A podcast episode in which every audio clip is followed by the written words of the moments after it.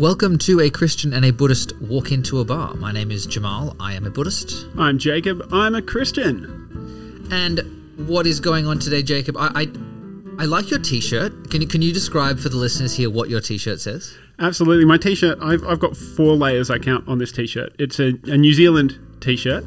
So it has uh, Mount Cook, I think that is, you can see in the front there, Yeah. with a, a kiwi fruit sunrise kind of enveloping the mountain. Yep. Uh, and the text, the tag text is Slice of Heaven, Very which nice. you may know is a, a New Zealand song.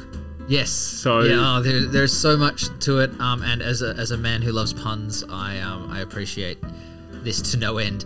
Um, and uh, it being a fruit-based pun, uh, it has some link to the article you've shared with me for today.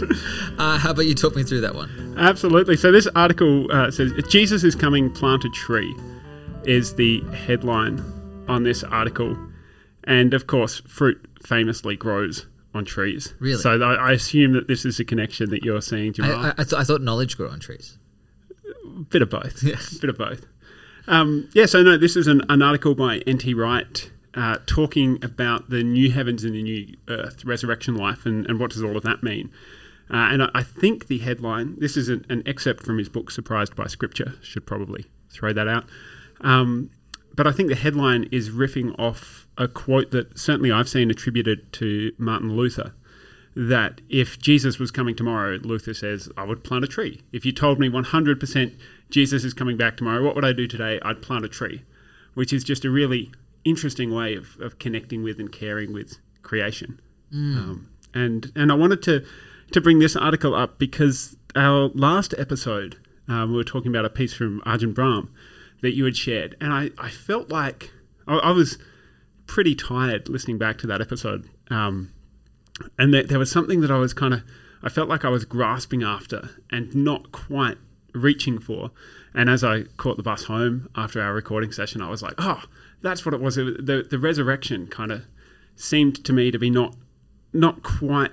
Well, of course, it's not in scope for Ajahn Brahm because he's he has a different view on Well, it- it's, a, resurrection. it's a different kind of. Everyone gets resurrected. It's a, or reincarnated, right? It's, it's a different kind of resurrection. But yes, So I've, I've brought this article up because I, I think it kind of touches on, goes to some of where I felt like I was reaching for in the last episode but couldn't quite get to. But let's start off with your reflections. Having read through this article, does this connect with um, your understanding of, of Christian thinking? Was there anything new in it for you? Anything that surprised you? So I, I think so.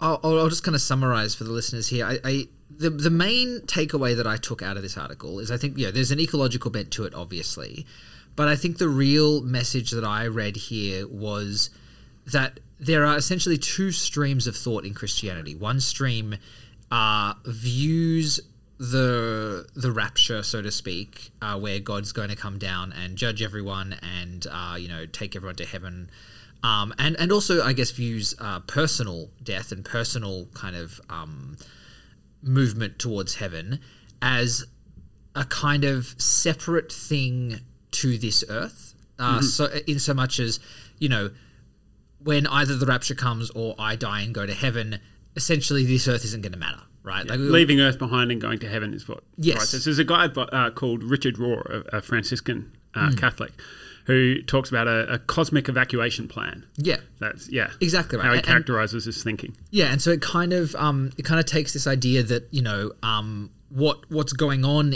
when when you go to heaven is so separate and so different from Earth that realistically your behavior on Earth as the precursor to heaven matters, but not much else matters, right? The the, the state of Earth itself doesn't particularly matter when you're in heaven because it's just it's different. It's something else. The Earth will pass away; it, it won't matter anymore. Yes. And then there's the alternate view, which is that when you think of heaven, you think of God coming down and um and you know re remaking uh the world. Um what that means is actually much more linked in with Earth as it is now. You know, it's not something that you can disconnect. Uh, that you know, um, that that what what will happen is not so much that Earth will be left behind and discarded, but actually that it will be kind of almost used as the template for the next thing. Have I kind of summarized that right? Yeah, it's it's kind of and certainly the way that N.T. Wright presents it is that the the Earth will be kind of the the raw material for the new creation. Mm. Um, he d- describes this as ex vetere rather than ex nihilo, so not um, not a creation out of nothing, which is the story of the opening chapters of Genesis, Mm. but a creation out of the existing one. Yeah, Absolutely.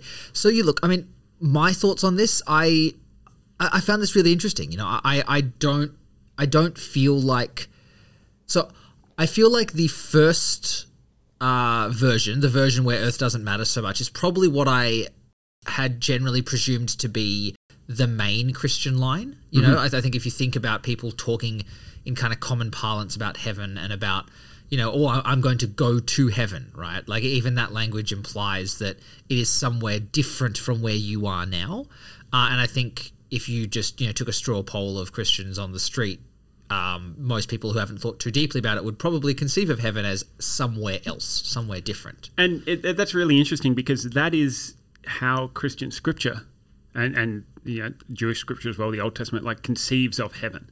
Um, that there is a, a somewhere else there is the the heavens and the earth, and they're separate realms, and kind of God and the angels and, and all of that are in heaven, and humanity's on on earth. Um, and Wright doesn't have a, an issue with that, like heaven and earth being separate um, in that sense. But what he has an issue with is the idea that we're going to leave earth and go to heaven. And he says, no, actually, we're going to stay on earth, but it's going to be the, the new earth, the better earth, the earth as it was always intended to be. And, and actually, the final book in the Bible, the book of Revelation, um, has a lot of strange stuff going on. But one of the things that it has is that the heavens coming down and meeting the earth, so that there's not this separation, this gulf between God and humanity, between heavens and earth anymore. But they they actually live in connection with each other. Yeah, and and I think the that view of it and the view that I think is taken in the article is one that I think I can probably personally align with more so. You know, I, I think um, I, I I I guess my thought is that even if they are separate, right? Even if heaven and earth are separate, um, you know, I, I'm just giving you all the premises for the sake of this discussion, but Yeah, like no, you know that um that that the fact that God has designed, created Earth, the fact that you know that human beings who are supposedly God's special creatures are inhabiting Earth, like that that it doesn't then give rise to this idea that what happens on Earth doesn't matter or what happens to Earth doesn't matter. You know, I, I, think it's. I, I- think so. This is all really, really tied in with. Um, I, I feel like I've mentioned this on the podcast before, but I'll mention it again because I love it so much. But like the the the intersection of kind of the translation of dominion, right? So I, yeah, Yeah. th- th- this idea that you know We need to do a whole episode on this at some point. w- Yeah. we, we do, yeah. And as I said, as I said, I'm sure I've mentioned it before, but like you know that that the normal translation of the Bible being that you know uh, or of Genesis is that you know God gave man dominion over the earth, and actually dominion is probably mistranslated and probably means stewardship. Uh, if you look at the original Aramaic or Hebrew, um, and so it's like you know, but but I think it's obviously been a really useful tool for uh, religious organizations, particularly uh, traditional Christian religious organizations, to run with this idea that well we can extract because it doesn't matter, right? Because realistically, what matters is the afterlife. It, You know, being saved is what matters. So do whatever you want to the earth, because realistically, it's all going to get swallowed up in a you know, sea of hellfire at some point anyway. Well, and, th- and this goes kind of to the idea that um, I, th- I think we talked about in the last episode um, of cheap grace, um, which is yeah this concept that well like you're saved so it doesn't matter what you do. Like that's you know boiling it right down, um, and it but, but it doesn't take into account like how are you saved and and what are you saved from and what are you saved for, and the the thing that I find interesting about that idea that well the, the world's just going to be destroyed and hellfire and damnation and whatever is that that seems to me to be almost imparting kind of a Buddhist worldview onto Christian scripture because this is this is part of Wright's shtick. So for any listeners that are familiar with N.T. Wright, like one of one of his big academic achievements has been highlighting just the the Jewishness of the early church and Jesus and, and how that shaped their their thinking. Um, and he would say that they anticipated God renewing creation rather than kind of God just you know, destroying creation or, or whatever. Uh, but this this idea that um, connection with the or, or, that this this life is a life of suffering, um, and that that needs to be escaped or transcended in some way. To me, that seems like is what's sitting behind the idea that well, the world's just going to be destroyed anyway, and we don't need to worry about that. Mm. And that sounds kind of Buddhist to me. Yeah, okay, that's interesting because I, I think I would I think I would say I, I, I disagree with that, right? Because I think sure. that the premise of the world or samsara, this life being um, a cause of suffering, and, and, and I want to I want to kind of stress the point that the Buddha doesn't make the claim that this life is just entirely suffering. It's just that there is suffering in this life, um, and that is unavoidably of, so. Yeah, it's unavoidable, yep. and it's kind of a base state of being.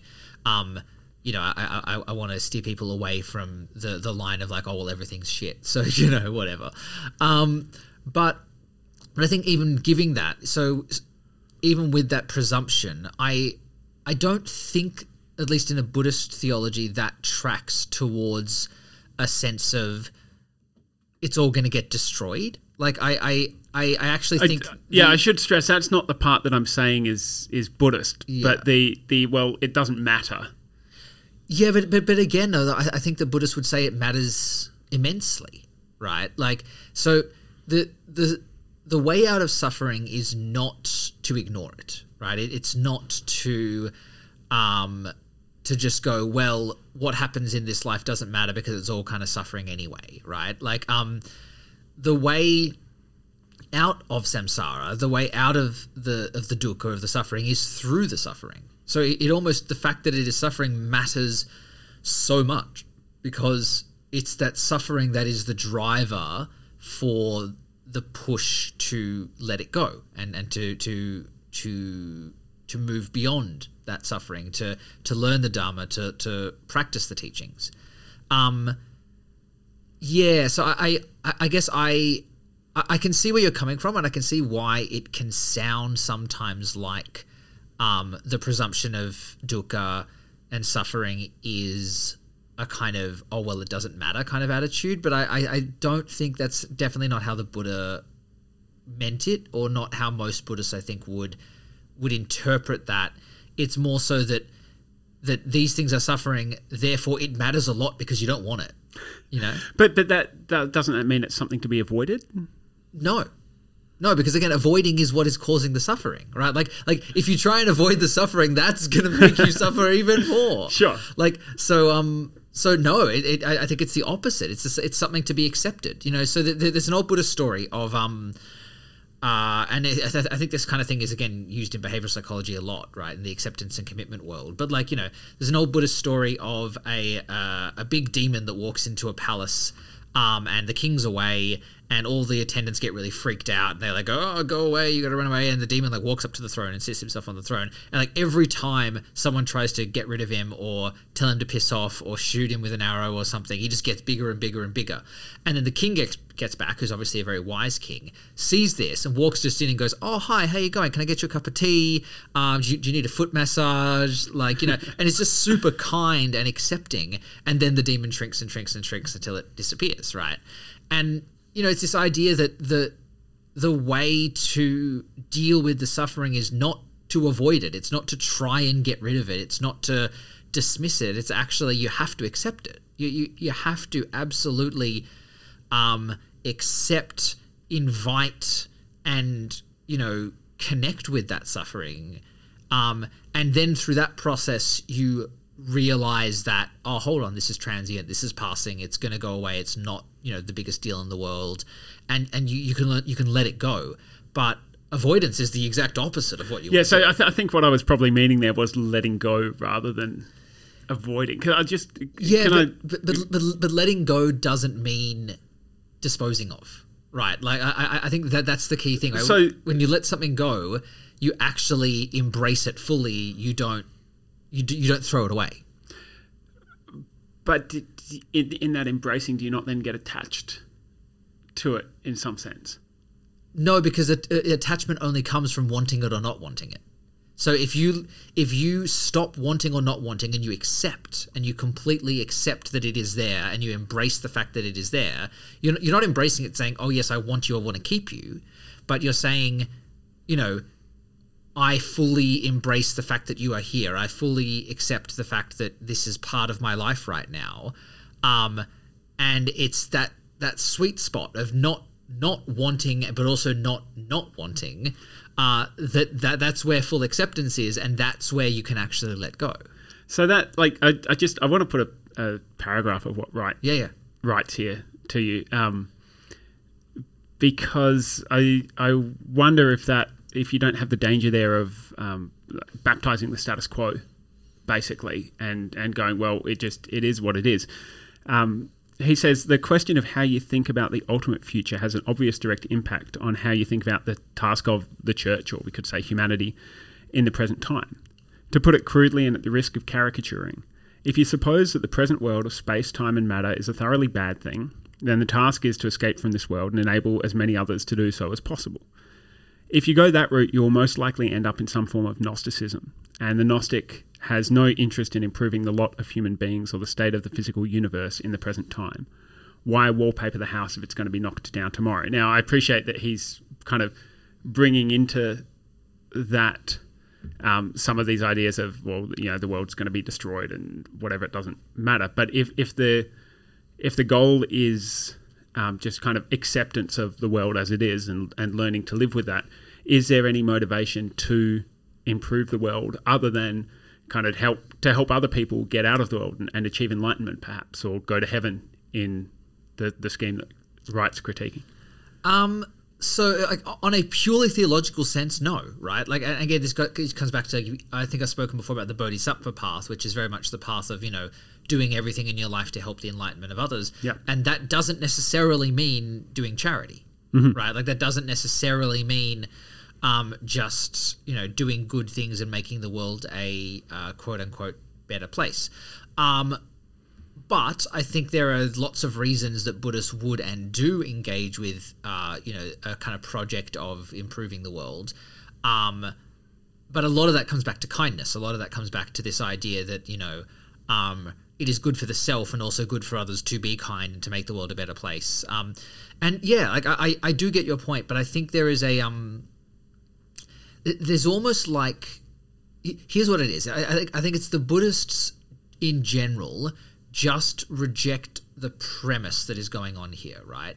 So it's not so much that the world is going to get destroyed and you know yeah why wallpaper the house, but it's also not so much as like you know oh the fate of the world matters a lot. Like like, like I I, I, I Yeah. think that this comes back to the core premise that like you know for Christians my understanding is that God has a plan and you want to be in line with God's plan and God's will. Life is better if you're in Correct. line with God's right. plan. Yeah. Yeah. Whereas the Buddhists would say, better and worse. What's the difference? Right. Like you know that that that there is that something being you know the fact that the fact that we think that not starving is better than starving is just purely linked to our mental attachment to not starving, right? And like in a world where we have that mental attachment, absolutely help people from not starving, right? Like a, a, no Buddhist would go, well, just starve, it's fine.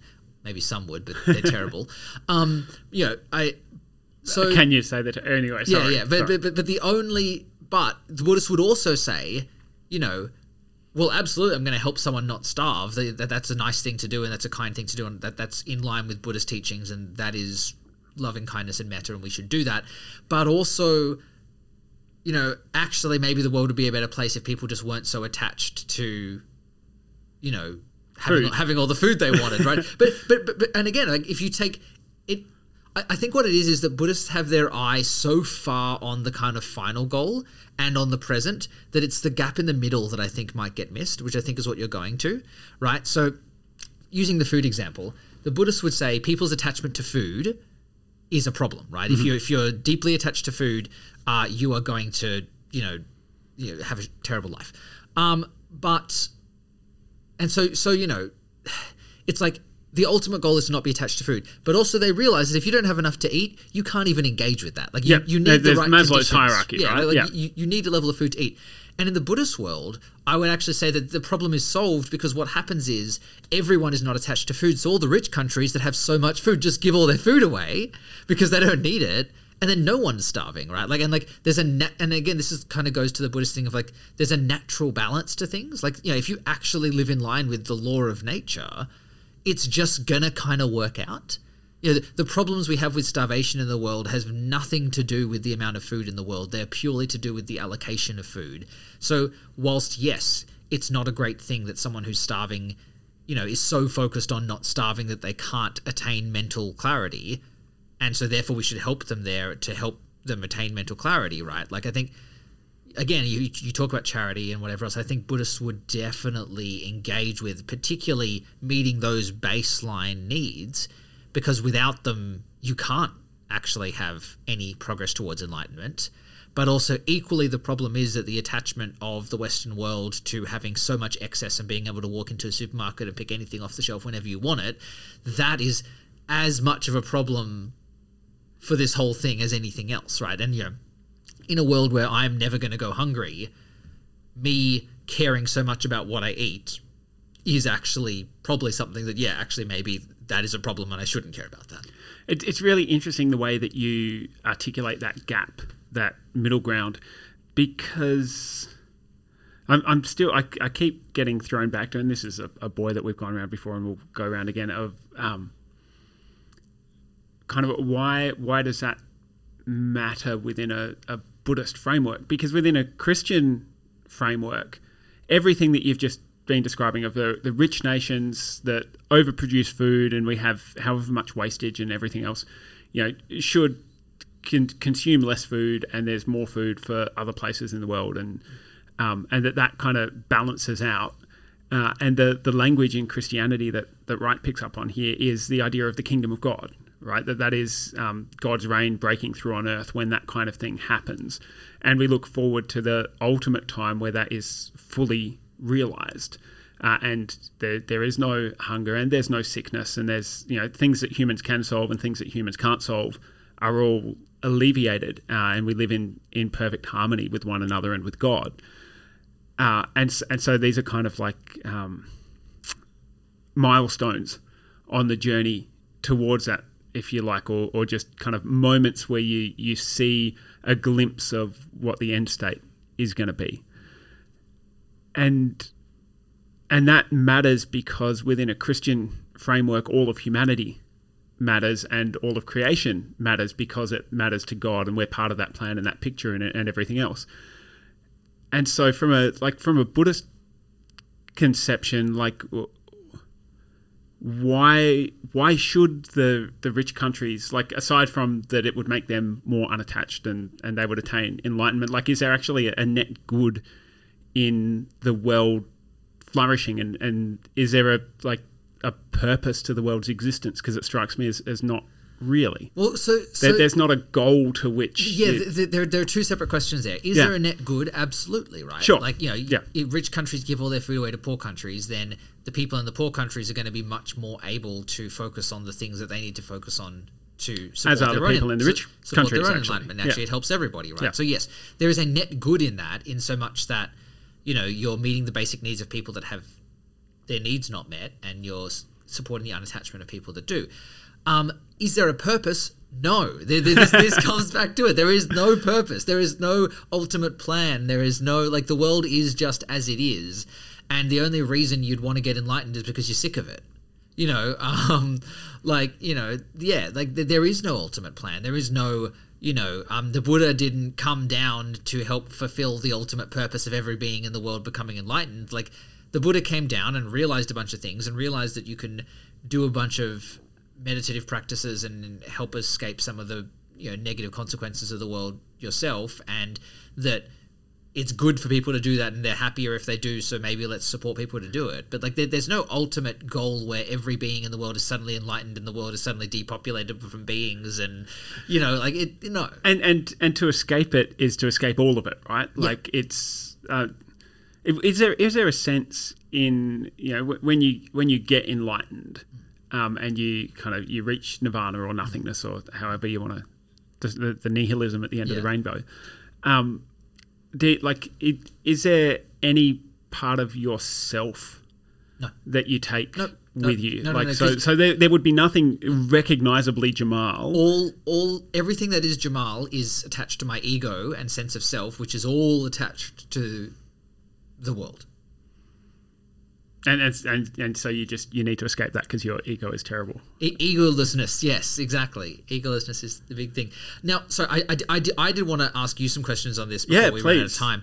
Um, I was really interested. So I can understand this article from the point of the rapture, right? From the point of what is God's going to come down and do something, right? Yeah. But what I'm interested in is in the second, and we'll probably would both agree, the more kind of um, I don't know if theologically sounds the right word, but at least the theologically palatable version of this, where it's like, hey, things actually here do matter. Um, what happens on an individual level, right? So, like, so I, I, my sense of this is that that you know that the world is going to matter because when the rapture comes, God is going to come down and going to create the new heaven or the new earth from this earth, right? But assuming that I die before then, assuming that I'm not going to be part of that, like how is my own personal kind of place in heaven or my own personal kind of interaction with um, the afterlife intersecting with what's going to happen eventually to the world? Well, well, you are going to be part of that, and and this is the the Christian conception of um, resurrection, and it's where just to caveat we get to very quickly to confusing ground on you know we we don't know exactly what happens um, and and what that's like. I'll I'll put to you kind of N.T. Wright's view so far as I understand it, and this is obviously theologically contested um, within Christian circles.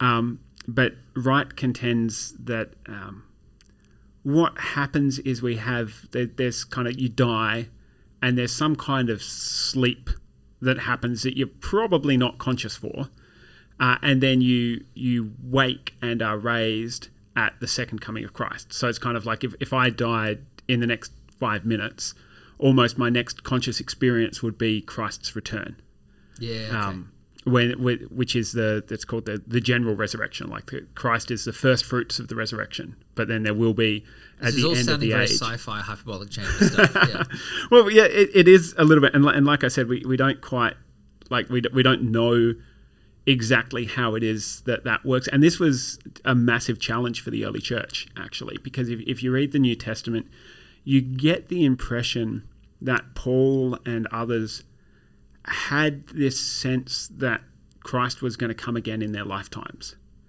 And they were uh, obviously wrong in that. And, and there's there's almost this crisis that happens in some of the churches and um, Wright quotes First Corinthians 15 I'll come back to that here. It's also in the, the letters to the Thessalonians I think that, um, of like people started dying. And they're like what's going to happen to these people who died before Christ returns? How how is that going to work? Um, and and so they they had to work through that a bit. So and and every kind of great moment of Christianity, it seems like, has had this expectation of well, Christ might return tomorrow, and that's shaped the way that people have lived their lives. Um, but just to go back to like, well, what does that? How how do I participate in that? What does that look like for me? Um, Paul has this um, great image in in First Corinthians. He says, um, "Sisters and brothers, we we know what we are, but we don't yet know what we will be. Um, and this this idea that the the body that is sown, he says, is like a seed. Um, and I've I've heard this described wonderfully, like a, a pumpkin seed. Like you know, my myself, my ego, if you like, is is a pumpkin seed at the moment, And in the new creation, it will be a pumpkin plant because it will grow into kind of what it was always intended to be. And it won't look like how I do right now because obviously a pumpkin seed is very different to a pumpkin plant, but they're recognizably the same thing. And kind of one is the, the ultimate version of, um, of the plant is the ultimate version of what the seed is supposed to come. It, it sounds like almost like a reverse Plato, uh, Platonism. Like, so, you, you know, you, like Plato's kind of concept that there is the world of the forms that is like the Yeah. ultimate version of everything and this world is just a reflection of that it kind of sounds like a flipped version of that right whereas this world is just kind of a a pre-shadow of the world of the ultimate that will eventually happen at some point in the future. It doesn't coexist but it's um but it's yeah and obviously we all know that time is not linear so you know we, we, we can, we can we can fight on that one later. But like yeah so this idea that like this ultimate version of everything that will be at the moment of the rapture at the moment of the second coming is like you know you know well, one could say it does coexist because again time is not linear but um but even if you want to put it on a linear scale like it's that ultimate is known already and what's happening now is kind of a early reflection of that kind of Yeah, exactly right. And C.S. Lewis has a couple of beautiful images that he uses for this and, and ways he puts it in um, in a book called The Great Divorce. He talks about kind of like the um, the heavenly realm um, as, as being like Earth but more real. Uh, and so he describes like the grass. You kind of you stab yourself on because it's just so much more solid and more has more being than the grass that we're used to here. And there's a waterfall which is like just it's like glass shards coming down, but w- as you get used to it, you realize it's just water. It's just the realest water that you've ever imagined, and so it has more, so much more substance than the water we're used to. And um, at the famously in the um, the last book of the Narnia series, um, the Last Kingdom, he describes the um, well, ev- everyone in the novel basically kind of going into this little hut, which it turns out the new creation is on the other side of the door. I don't know if you've read the the Last Kingdom, the end of the Narnia books, um, but they go in and it's like Narnia, except just more real, and the colors are more vivid and everything, and they keep going further in and further in, and it just gets realer and realer and, and deeper um, the further in they go. And I feel like that that's a bit of that that echoes the way that Wright's describing it here. For me, it, it's yeah, the the real thing as opposed to the the shadow of it that we live in at the moment. Um, interesting and just one one thing that I really loved in this that I wanted to bring out was um, that there are parts of ourselves and and stuff that we've done that comes with us into that new creation, like kind of like the seed thing I was talking about before. But Wright says. Uh, I have no idea precisely what this means, and I'm glad that he, a bishop and eminent scholar, if he's got no idea, then I'm, I'm okay with not having no idea precisely what this means. But he says, I do not know how the painting an artist paints today in prayer and wisdom will find a place in God's new world. I don't know what musical instruments we will have to play Bach, although I'm sure Bach's music will be there. I don't know how my planting a tree will relate to the wonderful trees that will be in God's word, world, recreated world. I don't know how my work for justice for the poor, for remission of global debts, will appear in that new world. But I know that God's new world of justice and joy, of hope for the whole earth, was launched when Jesus came out of the tomb on Easter morning. Uh, and I, I know that these symbols will be represented in some way there.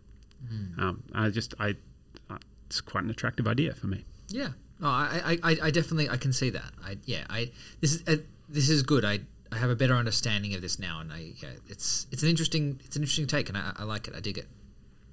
Awesome. Um, reminds me of this time a Christian and Buddhist walked into a bar. But that, see, though, will there be bars in the new creation? Like, Oh, they're, they're only the best bars. I, I think Thomas, Jeff- Thomas Jefferson is supposed to have said that um, beer is proof that God loves us and wants us to be happy. So, you know, there's probably beer in the new creation. I'm Better there than is. any beer you and I have ever tasted, Oh. I'm sure there is. Um, so this Christian and Buddhist walk into a bar, um, and um, they see like a they see a bishop like drawing architectural drawings, right? And they walk up to the bishop and go like, "Hey, what's going on? Like, you know, this is a really interesting drawing, and and and she's drawing this um this tree house, like this like beautiful kind of tree house with all these slides coming off like the edge. So it's like you go to the edge and you just slide down, and they're like, "Wow, this is this is really fascinating." Like like you know what's what what's with all the slides, and it's like, "Oh well, this is obviously a holy house," and like like how is it holy? Oh well, it's the tree of no ledge. Oh, dude. you told me you had an original one today. Oh, Yeah. I like that. Yeah, there you go. Yeah. There you go.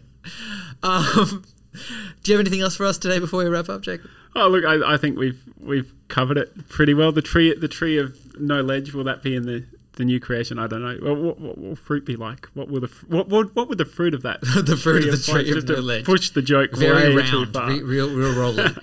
um, so just before we wrap up today, um, we are a few episodes in. Um, thank you very much for listening. I, I wanted to do a shout out to our listeners. Um, this is it's been a great journey. We, we love having you along with us.